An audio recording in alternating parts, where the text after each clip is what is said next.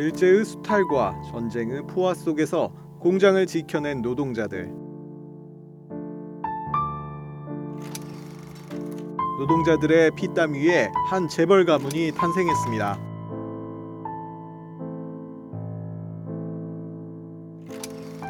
이제는 빛바랜 사진첩 속에서나 찾아볼 수 있는 가문의 영광.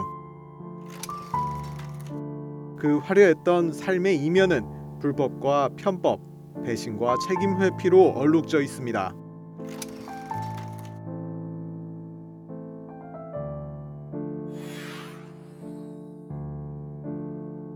그 적나라한 모습들을 빠짐없이 지켜봐온 한 사람.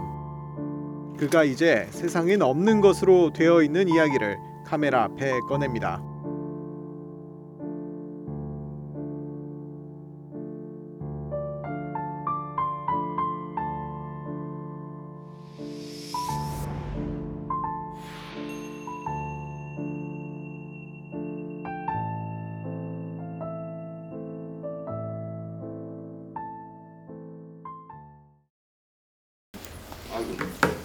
네, 수고하십니다. 좀 이렇게 만들어봤는데 어떻게 마음에 드십니까? 아이고, 뭐 가만 있어. 설원식 회장 같은 경우에 모시던 때 그때 모습이 맞나요? 예, 뭐, 뭐 하고 갑자기 보이니까 좀 마음이 그러네. 안형열 씨. 17년 동안 대한방직 설원식 회장의 비서로 일했습니다. 뭐 이렇게 저는 표정 보면 그것까지 알 수 있어요. 아. 지금 어떤 상황이라는 걸 대충 감은 잡죠.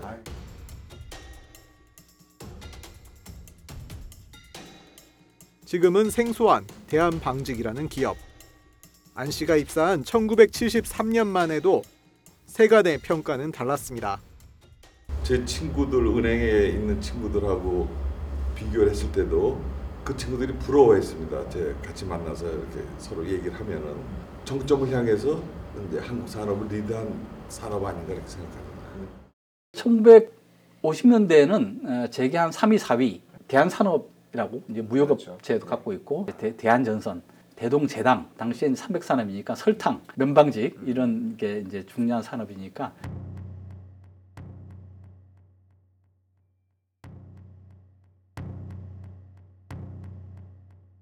창업자 설경동에서 시작된 대한방직 가문의 계보.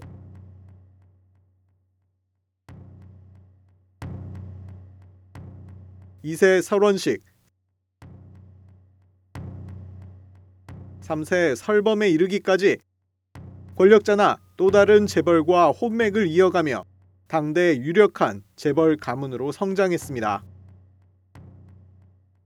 그 금수저, 뭐 다이아몬드 수저, 뭐 그렇게 부를 수 있는 유적자의 집안에서 전부 어, 며느리를 냈다 데려옵니다. 외, 외무부 장관 주미대사의 딸도 있고 미도파백화점 그 방용학 회장의 그또딸 임성본 식산은행 총재 그러니까 식산은행은 요새 같으면 산업은행 정도라고 보면 됩니다. 그 산업은행 임성본의 둘째 둘째 딸이 이제 어, 설경동 대한방직 설립자의 큰아들 설원식 씨하고 결혼을 하는 거죠.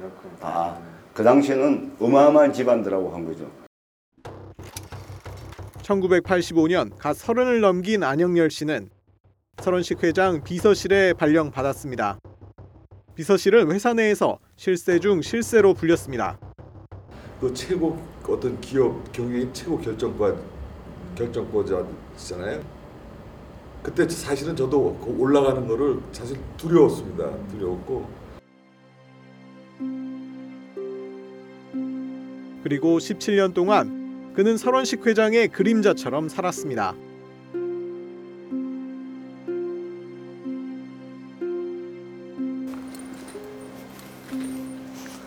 여기다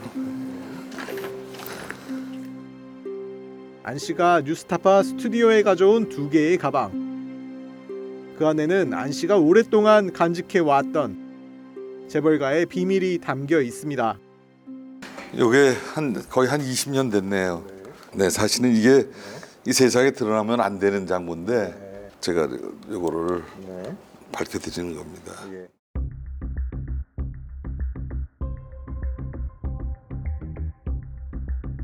1980년대부터 기록이 시작된 낡은 노트. 설원식 회장과 가족, 지인, 그리고 당시 임직원들의 이름이 빼곡히 적혀 있습니다. 거래 일자, 주식을 사고 판 내역, 주식의 잔고도 있습니다. 설원식 회장의 서명도 보입니다. 대한방직 일가의 차명 주식 계좌 거래 내역입니다.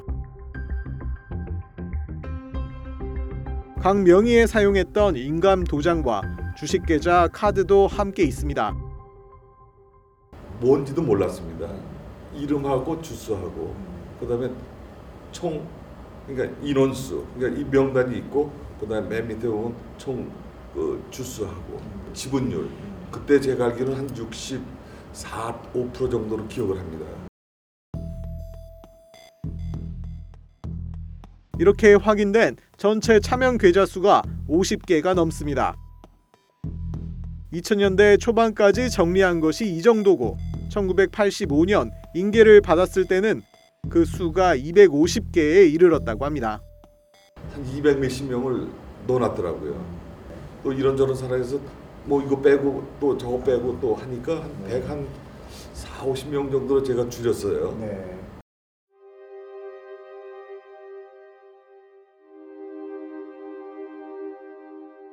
이 모든 계좌를 실제로 사용하고 관리한 사람은 안씨 한 명.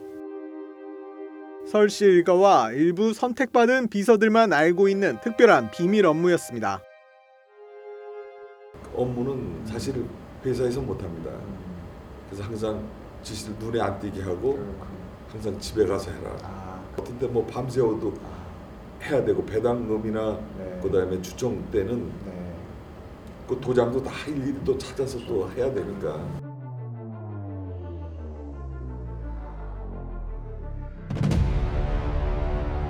안영열 씨는 취재진에게 30년도 더 된 과거의 진실들을 하나씩 고백해 갔습니다. 천여 개의 차명 계좌가 확인된 고 삼성 이건희 회장 그리고 차명 계좌가 드러난 수많은 재벌들 우리는 안영열 씨가 관리해온 대한방직 일가의 사례를 통해 재벌들이 어떻게 차명 계좌를 악용해 왔는지 그 민낯을 들여다볼 수 있었습니다. 처벌을 받으면 내가 먼저 받겠다. 취재진은 안영열 씨의 진술과 그의 자료를 수차례 검증했습니다. 차명 주식의 거래 내역, 은닉 자산의 현장을 확인하고 저건 너 200만 200 200만 결자. 무 뭐 골프장을 뭐 아. 들고 얘기 처음에는 대한방직 설씨 일가와 관련된 언론 보도와 문헌, 판결문을 분석했습니다. 안 씨는 단순한 비서가 아니었습니다. 대한방직 설원식 회장의 자금 관리인이자 오늘날까지 이어지고 있는 우리 사회 재벌 체제의 그림자였습니다.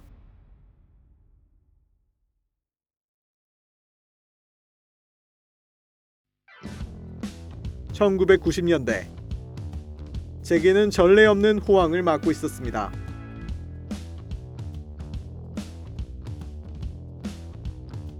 설원식 회장이 이끄는 대한방직 그룹도 종합금융사, 생명보험사 등을 거느린 금융그룹으로 변신해 호황의 시대를 만끽했습니다. 회사 안에는 눈먼 돈이 넘쳤습니다. 방직 원료인 솜을 수입하며 간단히 서류를 고치는 방식이나 그 수분율이라고 있습니다. 그러니까 수분 함유요. 이런 옷 같은 것도 하면 그 안에 수분인데 그거를 어떻게 조정해서 그 원료가 많이 들어가는 것 같이 하고 방직 기계와 원료를 들여올 때 중개상에게 더 많은 대금을 지불하고 일부를 돌려받는 방식으로 비자금을 조성했습니다. 회사 전체 매출의 5% 정도는 의뢰 설원식 회장 개인 돈이라고 생각하던 시절이었습니다. 매출액의 5% 이거는 그 내에서는 비자금을 이사회 결의에 의해서 어떤 증빙 없이 사용할 수 있다. 그 이사회 결의라는 거는 사실 뭐다 오나 작은지 1990년대 중반 대한방직의 매출 기준 매년 100억 원 가까운 비자금이 있었다는 얘기입니다. 흔히 있는 일이죠. 네, 그건 뭐 알려지는 건 아니지만 그때 아마 어느 회사 치고 그런 거는 내부적으로 있었습니다. 현대차, SK 롯데, CJ 한화 등 주요 재벌 총수들 역시 어김없이 이러한 천문학적 액수의 비자금을 조성해온 사실이 드러나 세상을 떠들썩하게 한 바 있습니다. 설사 이 은밀한 작업이 누군가의 눈에 띈다고 해도 거칠 것은 없었습니다. 정치권과 감독기관 그리고 언론까지 돈이면 해결되지 않는 곳이 없었습니다. 뭐 그때는 다 아시다시피 정치 자금이라는 거는 정해져 있으니까 그때는 또 남보다 또 매출액에서 적게 내면 안 되고 그런 게 있었고요. 감시자가 없으니 안영렬 씨가 갖고 있던 250여 개의 차명 계좌는 돈을 찍어내는 기계나 다름없었습니다. 회사 전체 주식의 70%를 마음대로 주무르면서 대한방직 주식의 시세는 설원식 회장의 지시에 따라 오르고 내렸습니다. 시장에 나와 있는 주식은 별로 없어요. 그래서 저희는 그거를 귀족주라고 지금 그러는데 시세 조정하기가 사실은 쉽습니다. 개미를 유인할 때는 차명 계좌의 주식을 팔아 물량을 늘리고 회사에 호재가 있을 때는 내부 정보를 활용해 미리 주식을 사들입니다. 회사의 어떤 그 좋은 뭐 정보나 이런 거를 예상을 하고 그 어떤 때는 매집을 할 때가 있습니다. 언제나 개미의 돈을 빨아들일 수 있는 필승 투자법인 셈입니다.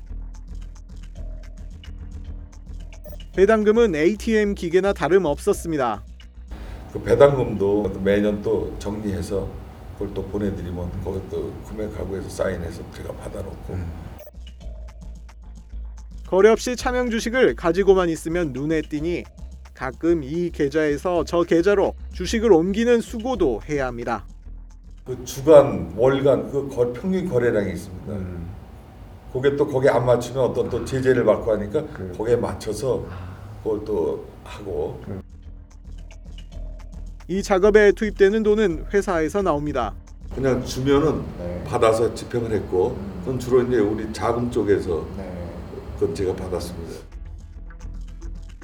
그리고 이 작업을 통해 나온 돈의 종착지는 장충동. 설원식 회장의 부인 임 씨입니다. 전부 다 이미 그 사모님한테로 갔습니다.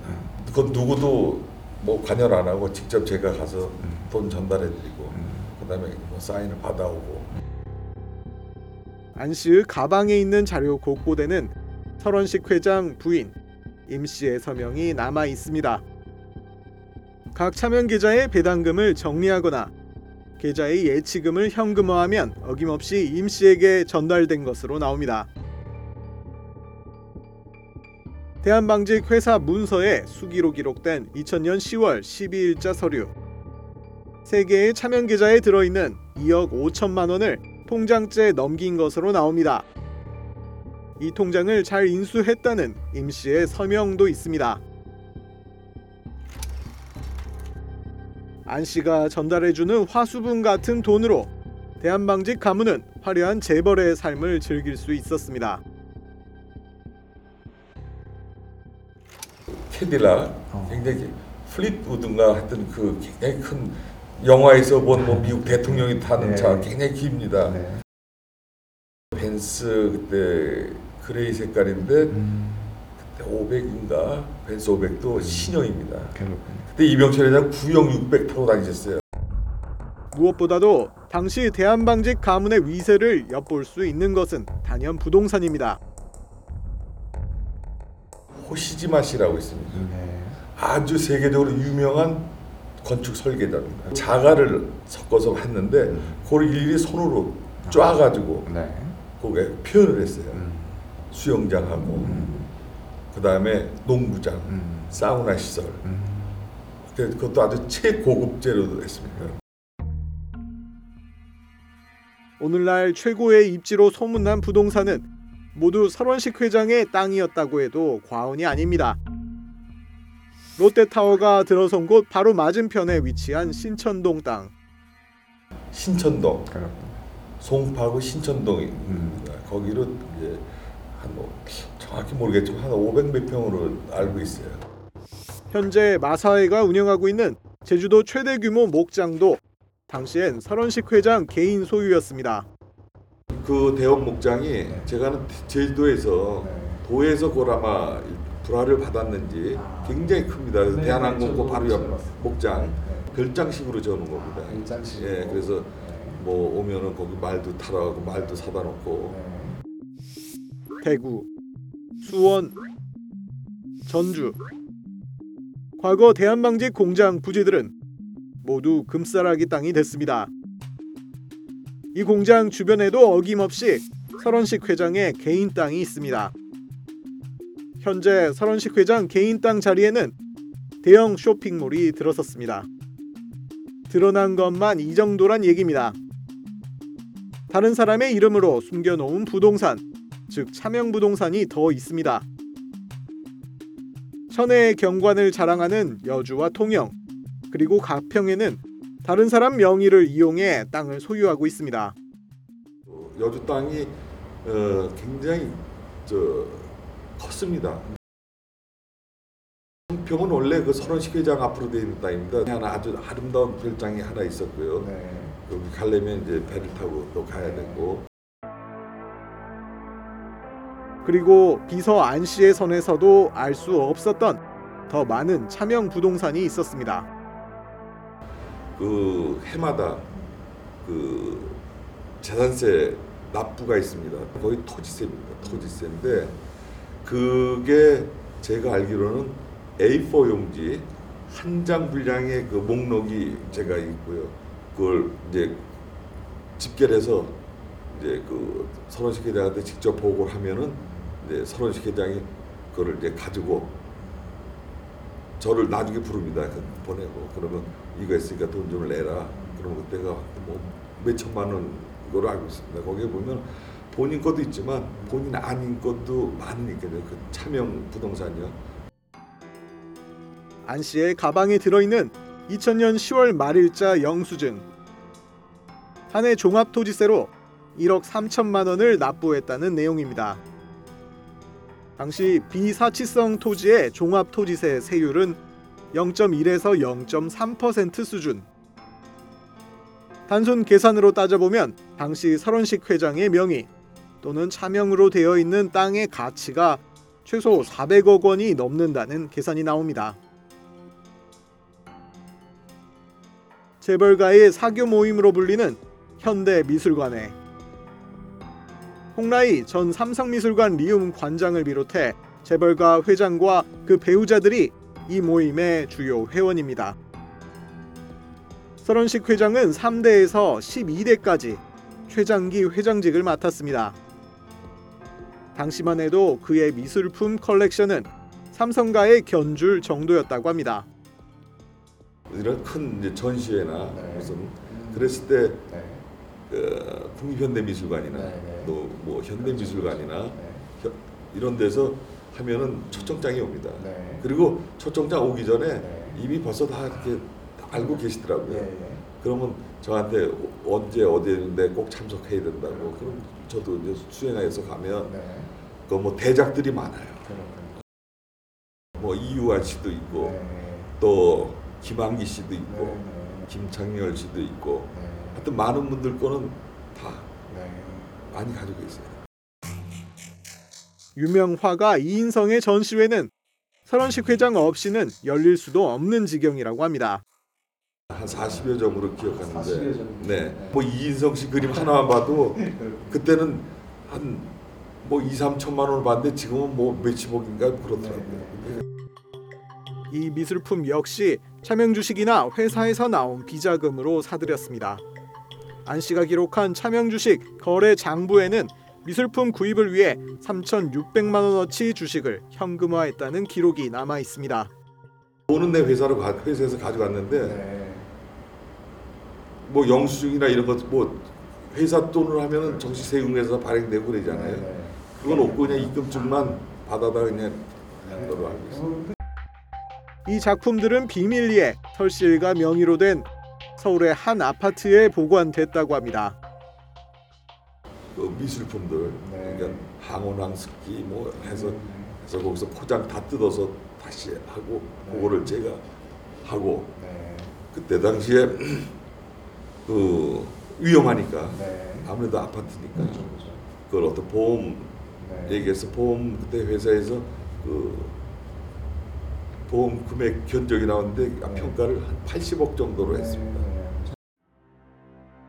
대한 방직 일가의 화려한 삶. 그 이면에는 회사 돈을 제 것으로 여기는 불법과 탈법이 있었습니다. 90년대 이런 부조리 위에 화려한 삶을 누렸던 재벌은 비단 그들만이 아니었습니다. 가- 과거에는 그랬습니다. 그러니까 기업을 하는 사람들은 마치 불법을 얼마나 잘 하느냐가 기업을 성장시킬 수 있는 그런 어, 시스템인 것처럼 어, 되어 왔고 어, 적절하게 불법을 잘 하는 것이 그리고 다 뒤탈 없이 불법을 잘 하는 것이 별로 문제가 안 되고 회사를 잘 경영하는 것처럼 하는 그런 문화적인 예, 기업 문화가 있었기 때문에 우리 사회에 깊숙이 뿌리내린 재벌 체제는 그렇게 가장 깊은 곳에서부터 썩어 들어가고 있었습니다. 파티가 끝났을 때 위기를 견뎌낼 힘은 남아있지 않았습니다.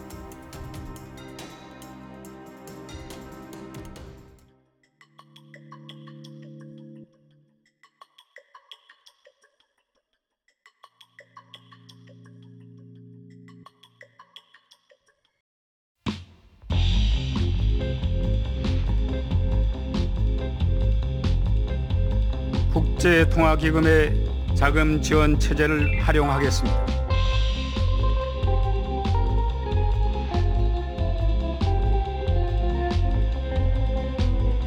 그때 전 좀 충격을 받았습니다.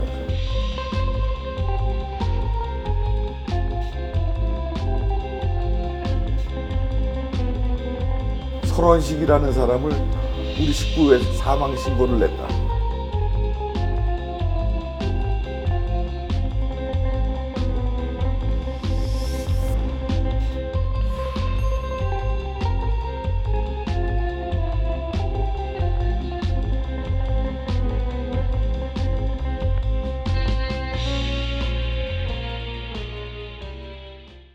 목숨을 걸어서라도 지키려고 하는 것은 국가가 아니야. 난 분명히 소위 애국 이런 것이 아니야. 진실이야.